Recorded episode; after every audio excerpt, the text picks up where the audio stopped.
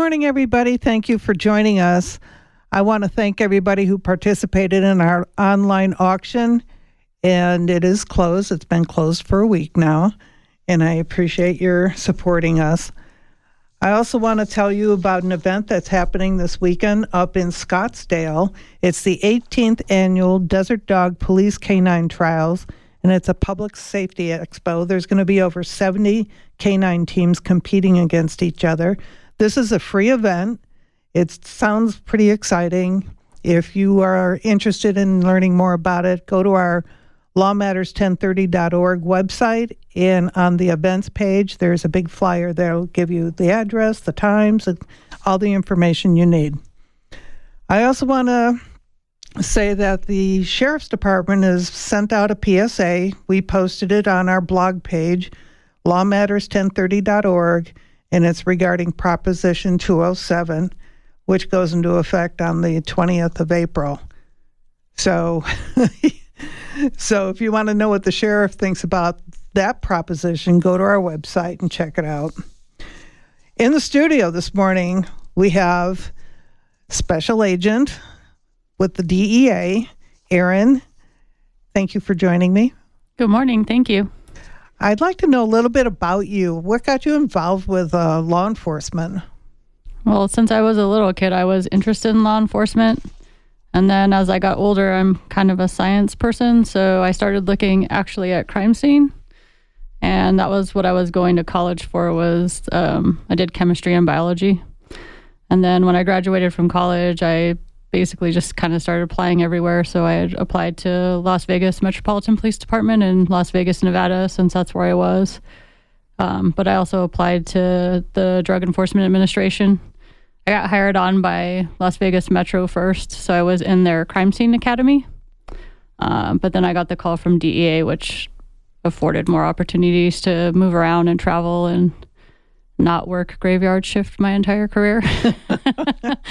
so I took the DEA and went there. And that was 17 years ago. So, where all have you been deployed to? Um, pretty much just two states. So I went back to Las Vegas for a little while out of our academy, and then I went to New Mexico, and then a few years ago I moved here to Arizona. In which is the best state? Uh, Arizona, of course. Okay. I want to talk a little bit about um, doctors prescribing drugs. Okay. Um, and I've told this before. I went to the dentist. He prescribed just this huge amount of pain pills that I actually didn't need at all. What is the situation? How do you, how do you keep these people accountable for when they're doing this? So a few years ago, DEA created what we call our tactical diversion squads. And those units are made up of special agents and then our diversion investigators. And our job in those units is to basically take care of anything that's pharmaceutical controlled substances. So we do take any investigations that would be criminal investigations against registrants, which registrants would be physicians that are prescribing, and it would also be pharmacies that have DEA registrations.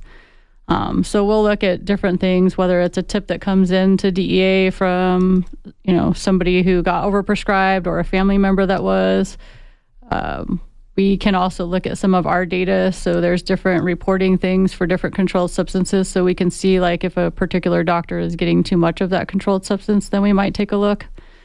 Um, so those units are all over the country now. Most of our divisions have more than one. Like for Phoenix, which is my division, we have one housed in Phoenix and one housed here in Tucson. And that's our sole priority is to look at those cases and then if there's criminal charges that we'll bring those through our United States Attorney's office if there's not criminal charges, at least we can do some kind of sanctioning on their registrations.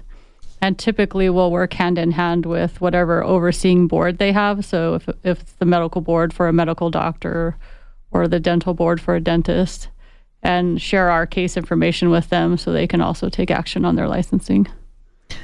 So, if something happens to a doctor or a dentist who's overprescribing a certain drug, do they get dismissed from their job?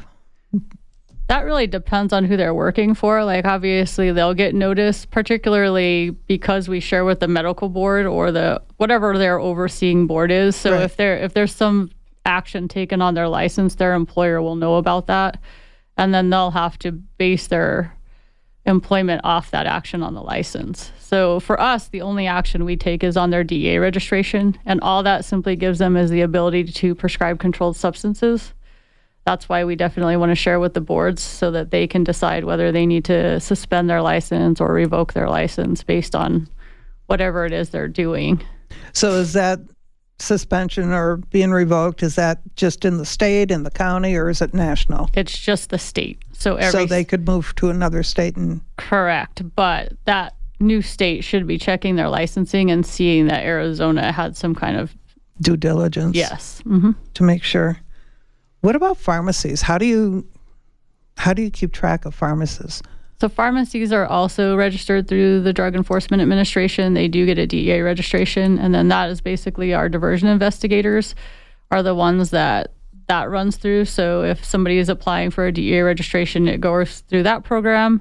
They check the stuff in the licensing to make sure that there's somebody that can have a license, and then annually, depending on what it is, they go do go do checks on them. So for a pharmacy, there's very specific things they have to have, like safes what stays in that safe, whether it's a Schedule Two, and I, we might need to go through that. So our what's a schedule two so our controlled substances are done in schedules based on their abuse potential. Um, so schedules one through five are what they are. One is anything that's illicit. So heroin, for example, would be a schedule one.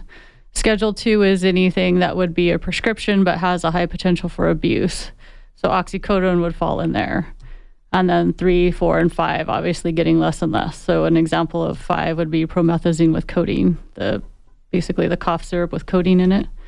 Um, so for pharmacies, they have different regulations. Like obviously, a Schedule Two has more potential for abuse and maybe to get stolen, so that has to be locked up in a certain manner compared to the other ones. And our diversion investigators are the ones that go do the checks to make sure they're following the rules.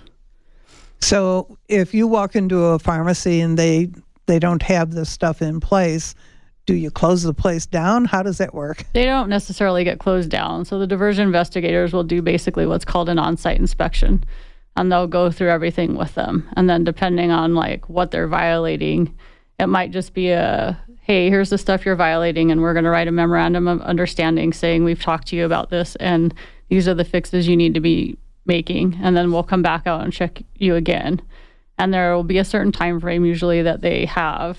And like then, 30 days or it just depends on what it is, obviously. Like if it's very egregious, then it's, hey, you need to fix it now. If it's something that's not so bad, we're going to give you this time to fix it. We'll come back and check on you. And the memorandums will stay in place for differing times too, depending on what it is. Well, they'll continue to go check on them to make sure they're following the rules. Um, but other times it could be a revocation. It just really depends on like what they're doing wrong but there is a legal process as well. So even if we were going to do a revocation, like it would be similar to any other criminal case other than it's civil where we have to write, you know, like an affidavit or something that we're going to present in order to get the order to revoke. And then they will have their their time to see a judge and say, no, we didn't deserve to have our revocation. and what judge do they go in front of is federal So if it's criminal, yes. If it's a civil matter and it's running through the Drug Enforcement Administration, then we have administrative law judges that are out of Washington D.C. and those are usually the ones that hear like the those cases about licensing. do you have secret shoppers We have what? do you have secrets shoppers Oh, that go into the pharmacies? No. no no I just thought i'd ask it's usually more off of tips and stuff. So I would say since I work on the criminal side more than the diversion side, some of the things we see that are coming out of pharmacies more is prescription fraud. So not really just you know sometimes the pharmacies aren't doing the best job of paying attention to their prescriptions i'm i've seen some really blatant ones and this is probably the worst of it so don't think all pharmacies are this way but stuff will be misspelled on the prescription and they'll fill it and i'm like they didn't even spell the street name properly for the doctor's office so what is that somebody swiped somebody's that Bad. runs the gamut. So not so much anymore because I think a lot of doctors have gone to e-prescribing and different stuff. So there's not as much script pads swiping, but that did happen back in the day because doctors leave their script pads there and you're sitting in there and you take it. Uh, more what we're seeing now is they'll actually get prescription paper online and manufacture one using a computer. And they get the DEA numbers from different places. There used to be websites up that you could pay a membership fee for to get. We've since taken those down, thankfully. but you can also get stuff. it from right going to the doctor and getting a prescription yourself. Now you have his DEA registration, and then you basically manufacture one and wow, go in. Yeah, that's going into a lot of effort to get drugs, illegal drugs. Yes, so we actually have a lot of that. and they do what? They take them or they sell them? Both. Both. It depends. We have big rings, and obviously those ones are selling them. Um, some of them are more just people that are addicted to drugs who, you know, their doctor's not prescribing them enough to cover their habit anymore, so they'll start doing script fraud to make up for the difference. Well, you would think a doctor would know or a pharmacist would know if somebody keeps coming in for the same thing, you know, week after week or whatever. Well, we've helped with that in some instances. Most states now have what's called the prescription monitor report. So that goes to the Board of Pharmacy for whatever state you are. So any controlled substances that are filled basically get pushed into this program. So now if I'm a pharmacist and you come in with a prescription, and let's say you're new to me, so I don't know you, and you're getting an oxycodone prescription, I can run you in that system and see have you gotten this drug before? Did you fill it at another pharmacy? Oh, I look, you've been to five different pharmacies in the last week. I'm probably not going to fill this for you because I see what you're doing.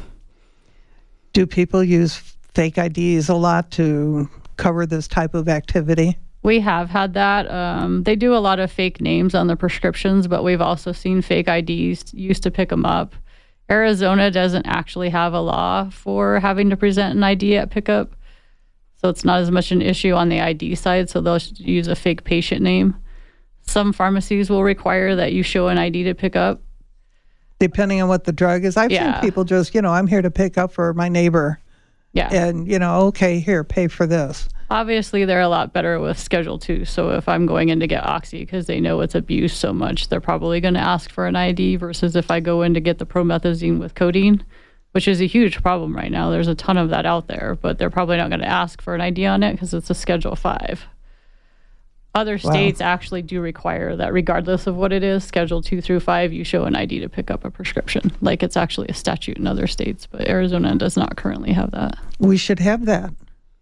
I think we should, but that's my personal opinion. well, I think it would probably save a lot of lives if people had to be jumping through a few more hoops before they. What about homemade drugs? So we're seeing more of that with the illicit uh, counterfeit ones. Obviously, it's been coming across the border for a few years now. Um, pills that are manufactured to look like oxycodone. So M30 would be an example of that. One side has the M, the other side has the 30. And if you were to go to pillidentifier.com or one of the poison control websites, it'll tell you that that's an oxycodone 30 milligram pill from a certain manufacturer. Um, so the cartels have been making those pills for several years now that look like they're oxycodone, but They've tested for heroin. Now they're usually fentanyl. Uh, so those have been coming across the border for quite some time. But over the last few years, we've been seeing that we're getting more and more actual tableting labs here in the US. So it's coming across in the powder form and then getting turned into those tablets here in the US using the pill press machines. Tell me about these pill press machines. So pill press machine is basically a machine that you use where you pour the powder into it, and depending on what it is, they go from being hand crank ones to actual motorized ones. It'll turn it into a pill for you, and you buy a punch die. So that's the part that's going to be the pressure for the pill to create it. And the punch die will have the marking on it, whatever it may be. It could be a blank one, like most vitamins are, or it may have like an M and a 30 on it, which will imprint that onto the pill. There's different obviously there are legal uses for them. People make vitamins. Um, so there are websites where you can go buy these. There are legal websites, and anybody can get on and buy one. And the only regulations we have on pill presses right now is that the seller or importer, depending on what it may be, has to notify DEA that this transaction has taken place, and they're supposed to know their customer. So if an importation takes place from, say, China into the US, then a form has to go to DEA saying it happened. If I'm a company in the US and I sell it to you, then I also have to notify DEA that I've sold you the machine and provide your information. and I'm supposed to know you, but the know you part is where we're having some issues because we're definitely seeing these machines end up in the hands of people that are doing illicit tableting labs, even though what they'll typically say is they're making vitamins. We've seen they're making candy, stuff like that. But really, they're ending up in illicit tableting labs, and we're seeing that more and more. Well, how does a person get this, whatever it is that they're making pills with, the product that goes into the pill press machine? Where does that come from? So I get online and I buy my pill press machine and I say I'm going to make vitamins. If I'm a smart crook, I use somebody who doesn't have any criminal history, but that doesn't necessarily get checked, so it doesn't necessarily matter. I have it shipped to a house somewhere, but I'm probably going to move it from that house to another house. I still have access to the drugs just like I've always had access to. So rather than already getting it tableted as an M30, I get fentanyl, straight fentanyl from whoever my drug connection is. And then you need a binder, which binders are not illegal because also they're used for regular legitimate stuff. So I can bind the binder online. Some companies already have the binder pre ready, colored, and everything. So I can order a light blue binder online that looks like your M30 pill. I combine that with whatever active ingredient I choose. So let's use fentanyl in this case because that's what we're mostly seeing. And I pour that into my tableting machine and I make pills. And for, I don't know, a couple thousand dollars, I can get a TDP5. That seems to be the most popular one, and it makes about 4,000 pills an hour. A TD TDP5? P5. That's a pill making machine. Mhm. Good grief. Okay. But you're talking binders and all this. I'm thinking Gorilla Glue. Okay, what do you? That would be horrible. Don't buy any pills from me. It's just not going to Well, be good for you. Well, that's the problem is they're not necessarily good at it either. So if I didn't mix it properly, maybe I give you a pill that's straight fentanyl with not a lot of binder in it, or maybe I give you a pill that doesn't have much fentanyl in it. Wow. So we're definitely seeing a rise in overdose deaths from fentanyl pills. There's there's not a specific recipe that goes into this. It's a little bit of this and a little bit of that. Well, I think they get better at it over time, like all of us, right? But yeah, and mixing is the big issue. Did they mix it well? Or did we end up with more fentanyl here than we had another one? So this could kill you. It's not a good idea to do this. So what what is DEA doing to control this? So right now, because we're in the diversion program, and that the the form they fill out for the transfer goes into the diversion program, so we get notice of all of those forms, depending on what diversion your unit in. So anything that would be coming to tu- my Tucson area responsibility on that form comes would come to our unit, and we have to physically go and try to check the machine. So if you ordered it, I'm going to go to your house, knock on your door, and say, "Hey, I, you know, I got information that you ordered this machine. Like, I'd like to talk about what you're using it for. Will you show it to me?" So we do try to do checks on them. The statute's not great, so I may or may not get to see the machine from you. And let's assume that you didn't move it somewhere else or that they used some bogus name. Because if it is, then I have nothing to go check. Wow. So this is going on and, and we have no control. Correct. There ought to be a law. I think we should make our statutes a little stronger than they are personally. I mean, it does, they do have to fill out the form, but it's more of a civil sanction at the end of the day, unless I can prove intent on them selling it to you to manufacture. So, So if somebody, let's say you do have somewhat of a paper trail and somebody is making this uh, pretend drug and it actually kills somebody, how far up the line can the responsibilities be? You know, the person who manufactured the pill thing and didn't do their due diligence to make sure it was going to a credible source, and can it? How far up the line can it go if somebody's going to be held responsible? I think it would depend on the transaction that took place between whoever the company is selling it to the drug manufacturer. Like, obviously, we're going to get the drug manufacturer for the death resulting in, as long as we have the direct sale from the overdose death to the drug manufacturer, or even the overdose death to, let's say, the real retail supplier and then the drug manufacturer. But between the drug manufacturer and the pill press company, it really does depend I mean, if it looked like a good sale and everything else, unless we had communication between the company selling it and the drug manufacturer, definitely showing he should have known that's what this guy was doing, we're probably not going to get them on anything. Because again, the machines have a legitimate use for different things. So, you know, maybe strengthening what we consider the due diligence part of it is where we need to be. So, if I need to know you, what is know you? Do I need to have access to a system to be able to run criminal histories? Do I need to know like the credit card you're using goes to this place just so I know you're more of a legitimate person, you don't have a criminal history, you do have this business or you're buying a smaller one because you want to make your own vitamins that you're going to take, but I know you're a real person and you're going to a real house and you don't have prior criminal drug history. So there di- there's different size machines too. Yes, so I can do a small handheld vice one where I just make some smaller amount of pills. Like obviously, I'm not going to manufacture that many per hour using that. All the way up to like the TDP5 is kind of in the middle of the line. So there are what's called rotary presses, and those make in the 30,000 pills an hour range. Oh my God. I had no idea. and it looks more like a telephone booth size. That TDP5 is It'll fit on the desk. Okay. Showing you my hands, nobody can see that. It'll fit on a desk. It weighs maybe a couple hundred pounds, so it would be hard for one person to move, but a couple people could move that. Wow, you have to be really serious about what you're doing to get one of these. Yeah. That's a little crazy. We're going to take a quick break. We'll be back in a few.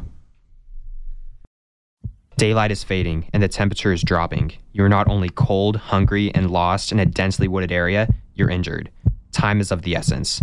SARCI is a highly trained team of dedicated volunteers who work closely with Pima County Search and Rescue to help people in critical situations just like this.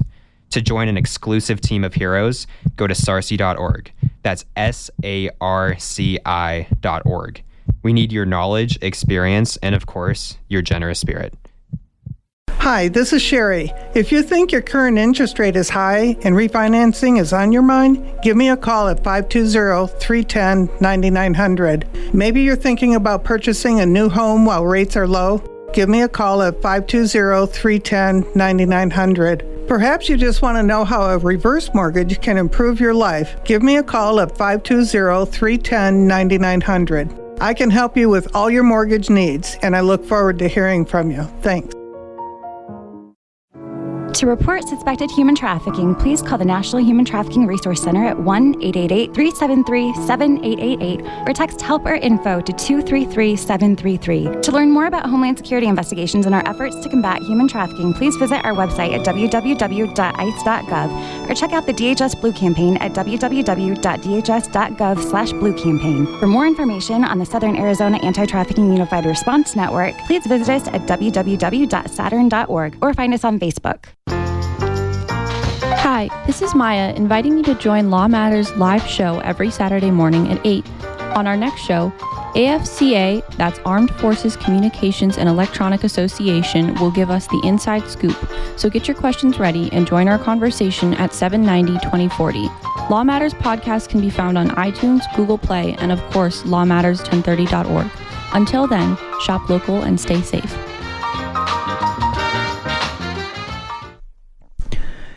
Thanks for staying with us. Our guest today is Special Agent Aaron, who works with the DEA, and we're talking about drugs and everything that goes along with that, the illegal portion of it, where apparently people buy these pill making machines and they sell grandma's recipe. Whose recipe are they selling? And these illegal drugs. Where do they get the recipes?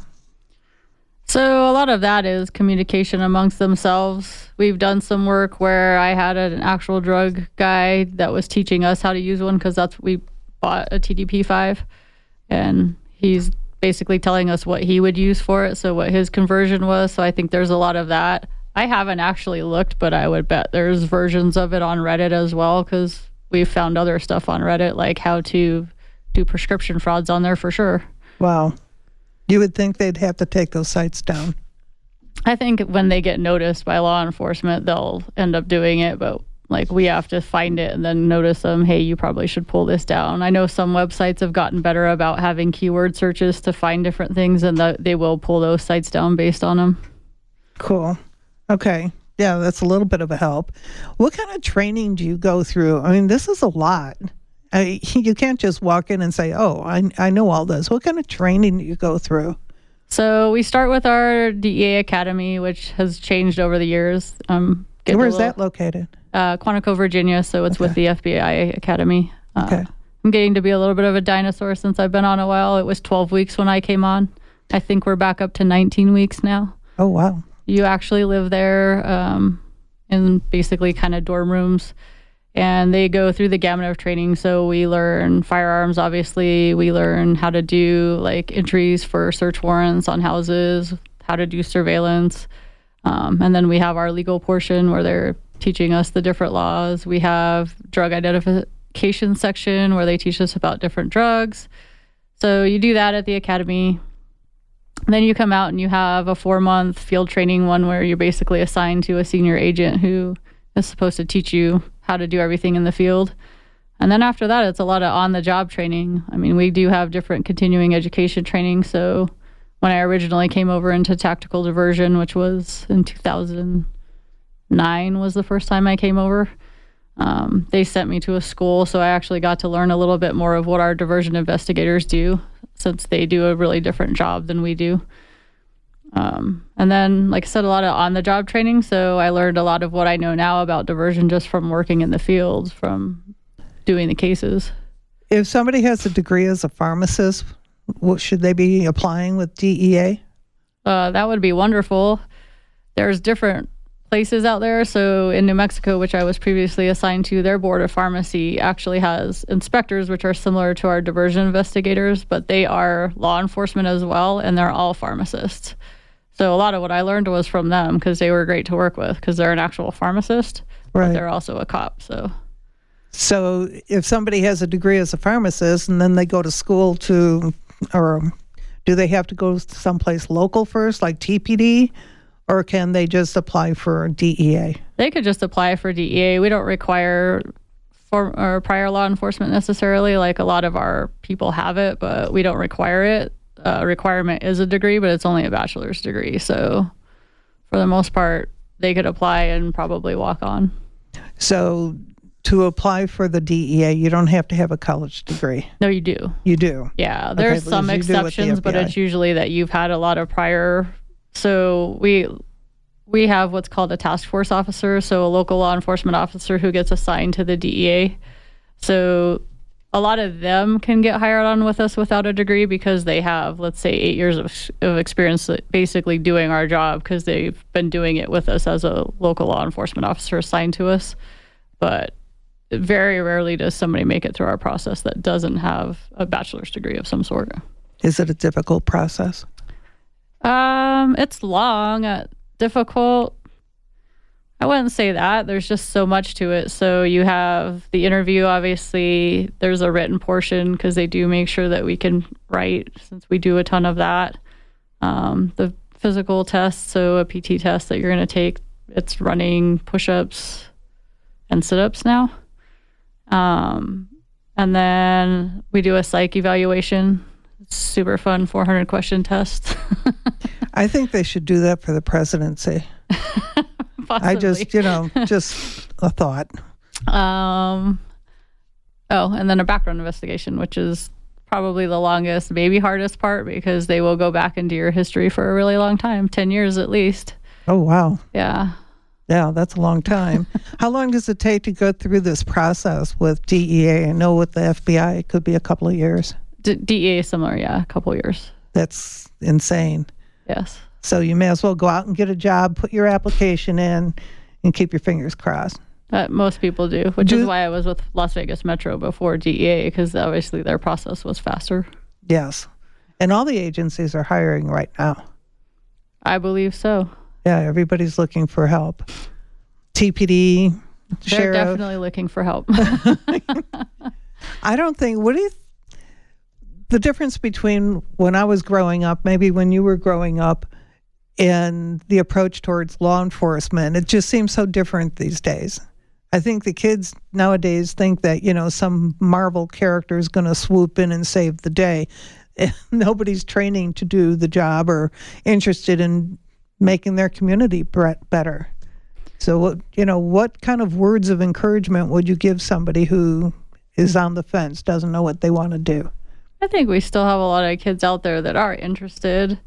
Maybe they don't want to voice it as much because the atmosphere is not as great as it used to be, but I do think it's a very rewarding job and you get an opportunity to make your community better. I mean, drugs are a huge problem in our community. So anything we can do to help with that, I think is 100% a reward to the community.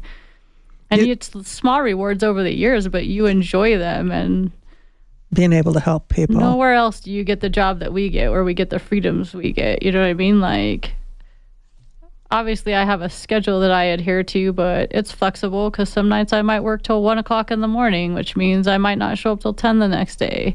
There's days where I sp- spend the day out at the range shooting and doing tactical stuff instead of sitting at a desk. I've flown all over the place. I've gone to other countries. Like it's such job a fun related? job. What, job job related. What other countries have you gone to? I've been to uh, England. I would got family there. Yeah. But so no, nowhere else would you get to do that. Like, yeah. One day I'm playing on the range shooting guns. The next day I'm in London, England. yeah, it's it's a job of you don't want the same old same old. It's, definitely different. Every day is going to be different. And you will look back on your job and laugh about all the funny stuff that happened over the years too. Yeah, I think um, everybody should have a little bit of community service in this environment in their resume.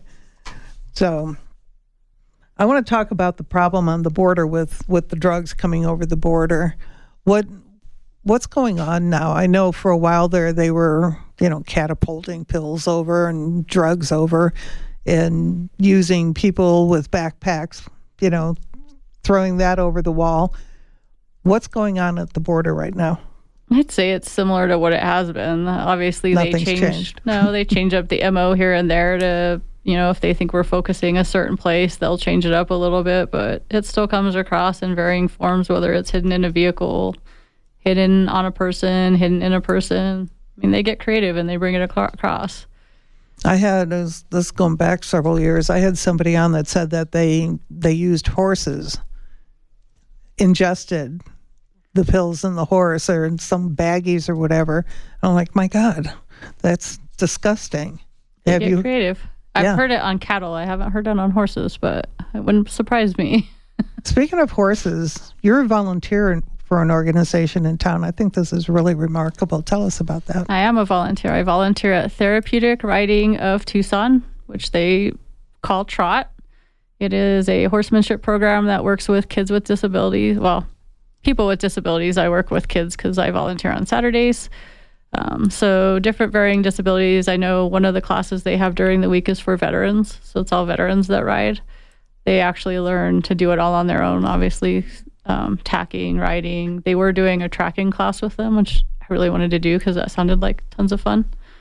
Um, so they are over off of Woodland. They're always looking for volunteers, and we're now breaking ground on a new um, covered arena that will have misters and stuff so we can try to have more programs over the summer as well because we usually take a break in the summer due to the heat. So everybody should check it out. Super fun program. So what is what is their mission? You say that veterans, you know, military veterans. Um, okay. Military veterans, but it's all people with disabilities. So like my particular class is all um, younger kiddos with disabilities, depending on what it is. There's kids with autism, um, there are kids with physical disabilities, and the horses act in different ways. So some of the kids that, let's say, are wheelchair bound, the way a horse moves mimics the way a person walks better than anything out there. So it can help somebody who's wheelchair bound actually be able to sit up better on their own, that kind of stuff, because the horse's walking actually mimics more us walking. So it helps their muscles. Okay, I hadn't thought about that with the uh, veterans? Is this a PTSD situation or? Yes, PTSD is for the most part what the veterans have when they're there, but there are other ones that have obviously physical disabilities and stuff as well. So how long is that? How long has that program been going on? Do you know? Oh, they've been around for like 50 years, I believe. I've only been volunteering there for the last two, but they've been around a long time. Very cool. Yeah. That's very commendable. I love the program. Well, I love horses and I love kids, so So it all worked out. yes. Very that is my happy Saturday morning. See, and this is what I do Saturday morning. I come over here and, and find out what's going on from you. And I know you've got a take back program. we do. So, I want I want to talk about that in the different locations where people can take their drugs, unnecessary drugs. That is next Saturday, the 24th, from 10 a.m. to 2 p.m. It's called the National Take Back Initiative. We do we normally do it every six months. It got a little hairy, obviously, the last uh, Couple of months. last year because of COVID, but it is back up and running. And I am going to give you guys a website because there's multiple locations all over the state. So it'll be easier for somebody to go plug their information in on the website and they can find somewhere close to them. We will take back anything. Obviously, we're super excited to take back controlled substances like you were discussing your dentist, where maybe you filled those pills and didn't take them. Those are ripe for the picking if somebody comes over to your house to steal them. So we would love for you to bring those back to us, but we'll take anything um, vitamins, whatever that you want to get rid of. And it's the website is takebackday.dea.gov. And when you go to that main page, if you go about halfway down, there's a collector site locator, and you can just plug your information in there, and it'll bring up a site close to you. Okay, and if you go to the lawmatters1030.org to the DEA tab, it also has a locator on there so that you can, all these drugs that you have laying around your house, make it sound like they have closets full of drugs. You would be surprised. I probably would be. unfortunate, very unfortunate. So, talking about drugs, sometimes I've heard drugs can be too old, or, or they get old, they get more potent, and sometimes they get old and they become less potent. It's just not safe to be taking a drug after its expiration date. Is that true? That's true. So I taught for a while with a pharmacy student who educated us all in that. And some of the drugs actually, particularly antibiotics, sometimes can have like counter interactions if they've expired. So I would definitely clean out my expired drugs because you don't know You don't know what the unless you're a reaction's gonna be. pharmacist. True, true that. so yes, any expired drugs, any controlled substances you're not using, I would get rid of those. How about needles? Uh, we don't take sharps at the take back.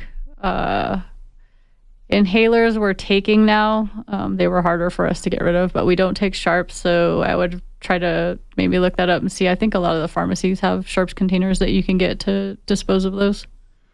And what about these vaping devices? Do you take those? I Not really. I'll have to look on the website because I'm not sure on the vaping devices. Inhalers were hit or miss over the years, but we've been taking those more recently. Well, I'm not really sure how vaping devices work, but I hear cartridges are involved. You take the cartridges back if somebody's, you know, I don't know if there's going to be act- smart enough to quit? Bring it down. We'll figure it out. Now, is there somebody there at all these locations from DEA? There's not somebody from DA at all the locations. There is supposed to be law enforcement at all of them. So we partner with our local law enforcement agencies, and that's who's manning the sites now. Obviously, DEA can't be at all of them if we do our job and get enough sites out there. Um, so it's normally a local law enforcement partner of ours that will be manning the site. I think um, TPD in their headquarters, they have a take back box where you can just throw the drugs into that. And I think the sheriff's department does too. Yeah, most of the law enforcement, local law enforcement now actually normally keep the boxes throughout the year instead of just doing the biannual with us. Um, but they do partner with us during the biannual one where we actually collect everything. What do you do with it after you collect it? We burn it. Not us personally. Like, we take it somewhere and burn it, but I think, yeah, you can sniff, sniff.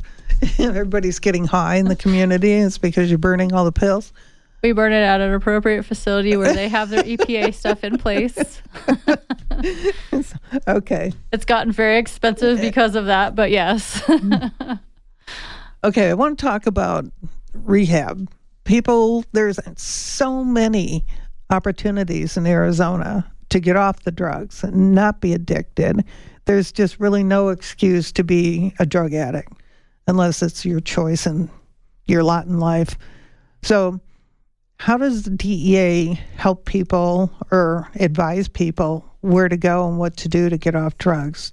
Do they? I can't say that we necessarily advise people where to go. Um, I tell people where to go all the time. we Not would probably refer them thing. more to somebody like, here's somebody you can contact. I would say DEA's more version of maybe be involved in rehab is um, through Washington, D.C., they've now created the program with doctors that can actually prescribe buprenorphine. Um, And that's something that's going to help you get so off. that's Suboxone, which will actually help you with opiates. So now instead of, let's say, having to go to a methadone clinic, I can go to my personal doctor if he prescribes buprenorphine and I can actually seek treatment from him instead of having to go to a methadone clinic, which can be helpful, I think, depending on what you're doing, because maybe there's a stigma of me going to a methadone clinic. But right. if I go to my regular doctor, nobody knows what I'm doing. I go to my regular doctor and I get Suboxone prescribed to me, and it's similar to being able to go and getting methadone to help me get off heroin or fentanyl or any of the opiates. What kind of a treatment is that? Is is that something you would have to like be weaned off of it through your regular doctor? That you know you've got enough wherewithal yourself and enough desire because it takes desire to get off drugs. That you know they just keep monitoring you until they wean you off of it. That would be the ultimate goal, yes. So it is. It's basically like a blocker. So it's going to block the heroin if that's what you're trying to do, and you're not going to get as high as if you had it. So they would start you at whatever dose and hopefully wean you down. If, like you said, you seek. Obviously, you're probably going to need to go to some other counseling unless your doctor does that as well to try to help you with what was leading to the addiction in the first place, and then hopefully wean off. Do you find a lot of people just accidentally got hooked on drugs and, you know, like their dentist or their doctor, they had surgery and all of a sudden they're on these pain pills that they can't seem to live without? I do think, you know, going back 10 years, that was a huge problem because we had the problems with oxycodone then. And I think plenty of doctors out there didn't realize how addictive it was. And yes, we're probably prescribing it in cases maybe they shouldn't have, or just weren't realizing that patients were starting to overuse it because they didn't realize the addiction level of it. So we've had those in the past. Um, I definitely think like younger kids, we probably should pay a little bit more attention to because you know, let's say a sports injury for a high school student. Maybe pay a little bit more attention because obviously kids want to experiment anyway, right? Like I'm going to go try marijuana as a kid because I'm curious. So now I have this super potent opiate that I got prescribed for a surgery. Like as a parent, I probably need to pay a little bit more attention to that. Like I can say when my son had his wisdom teeth out, I did not fill the Vicodin. in. I was like, let's try the ibuprofen first. Yes. And if it doesn't work, then we will go get the stronger stuff No. and see what happens. It, typically, you want to know whether you're hurting or not. And if you're hurting and it's controllable with, you know, ibuprofen, that's the choice. We had a listener call in and they said for sharps, and I'm assuming you mean needles, knives, machetes. listeners can go to the Pima County website and there's supposed to be something on there that tells them what to do. Who called in? You don't know. And it says also, will DEA take back liquid drugs? Yes, Yeah. we will. Okay. What is a liquid drug? A cough syrup, let's say, Oh, promethazine with codeine. Yes, we'll take those. okay. So I, I, when I think drugs, I don't think liquid drugs. So, um, Well, there's some antibiotics that are too that normally prescribed to kids, but okay. I don't remember getting amoxicillin back in the day. Little pink in a dropper. Little- yeah. And you had to shake it to make it okay.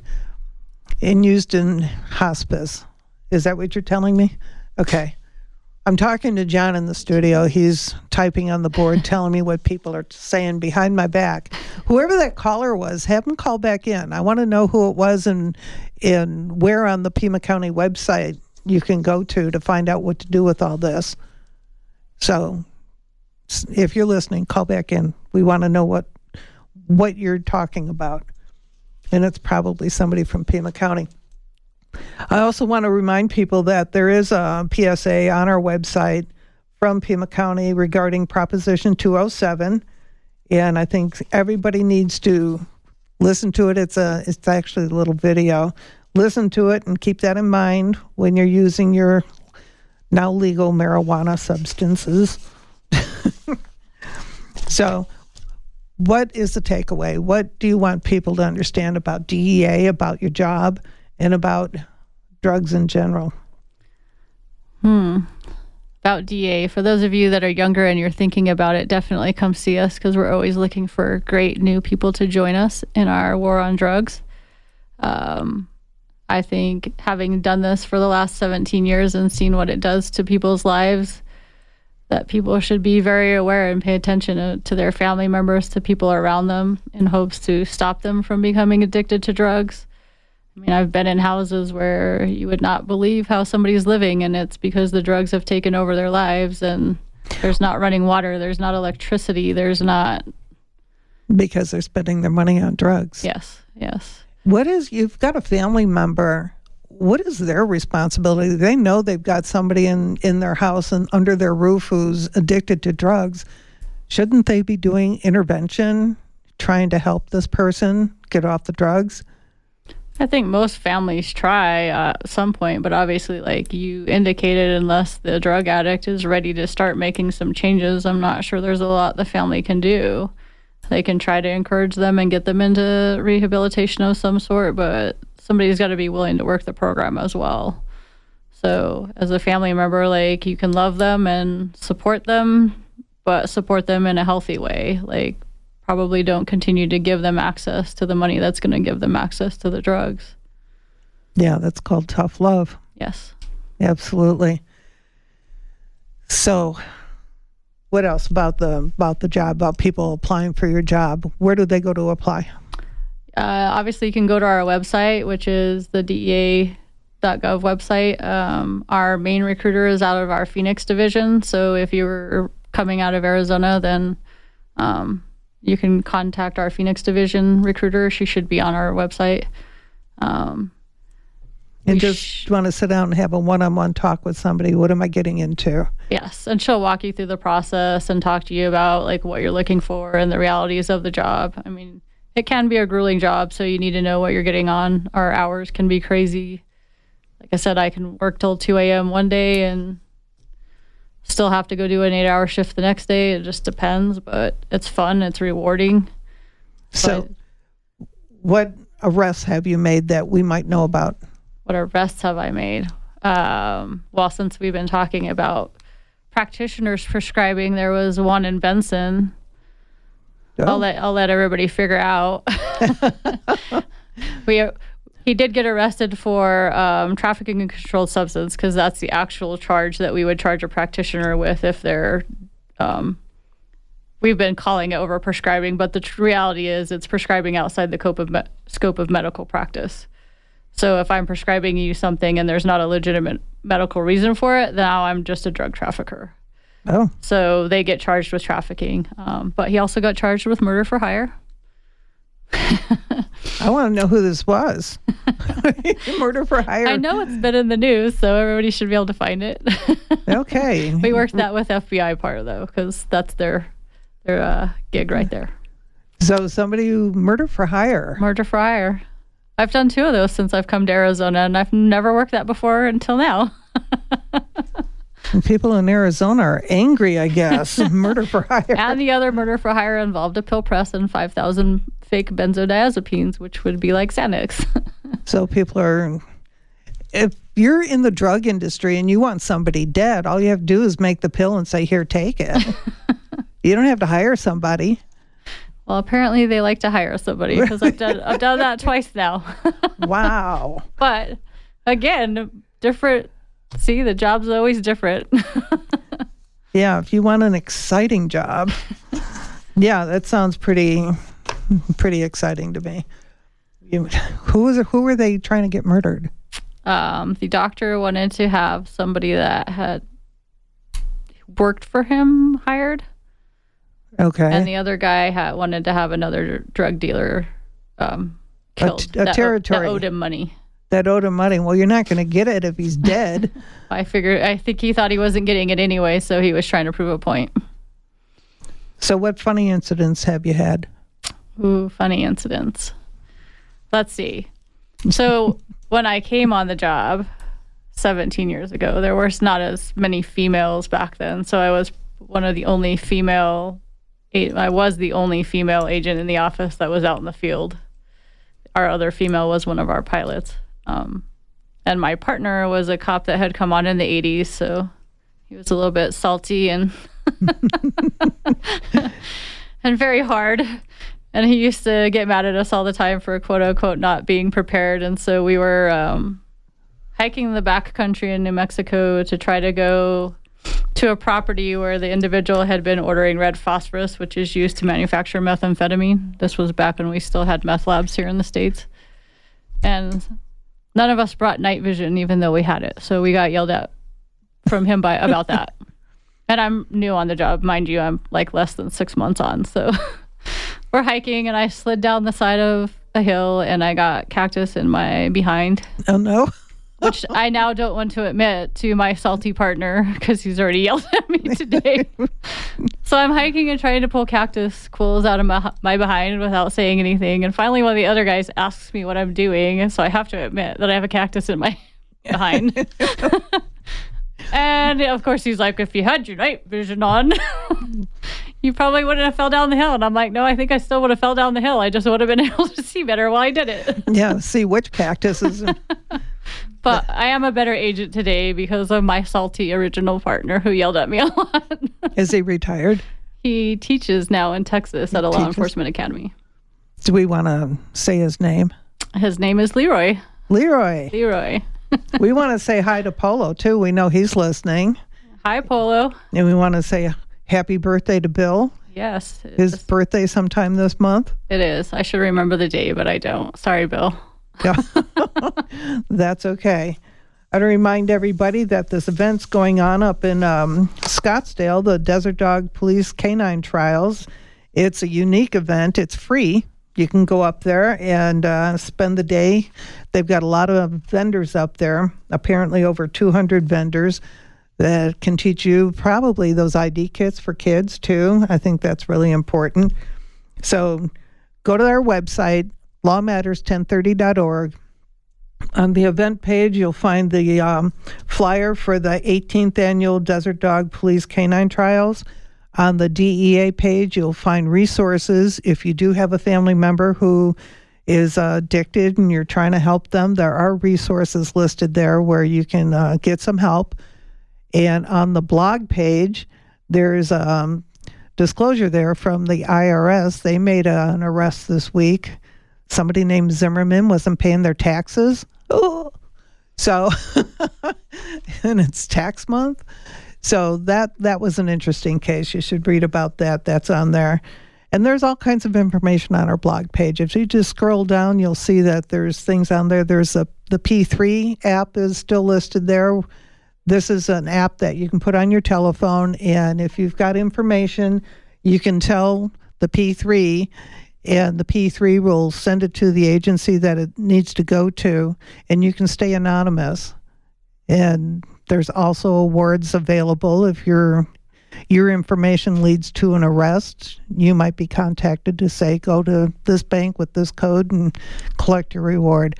So everybody should have that P3 on their telephone.